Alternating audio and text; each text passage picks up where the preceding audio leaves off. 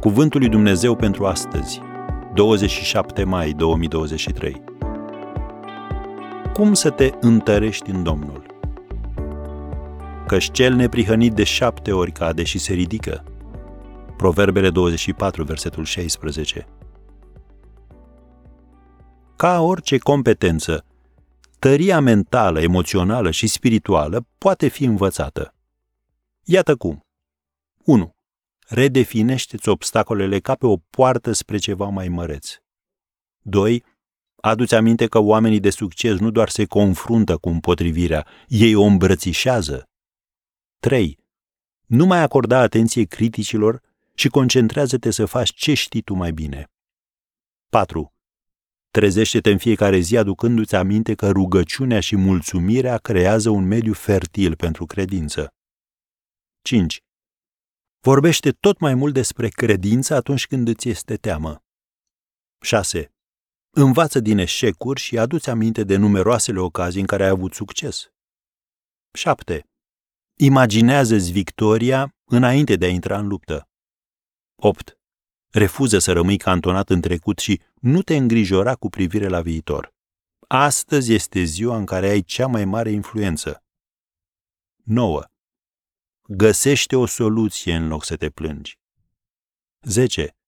Înlocuiește îndoiala cu credința. Reamintesc, sunt câteva sfaturi pentru a învăța, a deprinde tăria mentală, emoțională și spirituală. 11. Când lucrurile par lipsite de speranță, adu-ți aminte că la Dumnezeu toate lucrurile sunt cu putință, cum scrie în Marcu 10, versetul 27. 12. Când te simți singur, gândește-te la toți cei ce te-au ajutat, te iubesc și te susțin. 13. Roagă-te pentru călăuzire când ești ocupat până peste cap. Vezi Iacov 1, versetul 5. 14. Odihnește-te când ești obosit, dar nu te da bătut. Termină într-o notă bună tot ceea ce faci. 15. Nu uita că poți totul în Hristos când crezi că nu poți. Uite-te în Filipen 4, versetul 13. 16. Recunoaște care sunt lucrurile pe care nu le poți controla, concentrează-te pe cele pe care le poți controla și predă restul lui Dumnezeu. 17. Fă exerciții fizice dacă poți, pentru a dobândi un simț al controlului și pentru a te ajuta să-ți îmbunătățești starea de spirit. 18.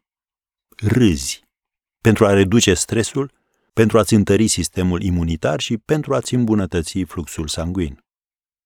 19. Fii bun. Cercetările arată că oamenii care au trimis scrisori sau e mail de mulțumire cuiva care i-a ajutat au avut o stare de spirit mai bună aproape o lună. Așadar, nu mai ai motive de văicăreală, nu-i așa? Deci, întărește-te în Domnul.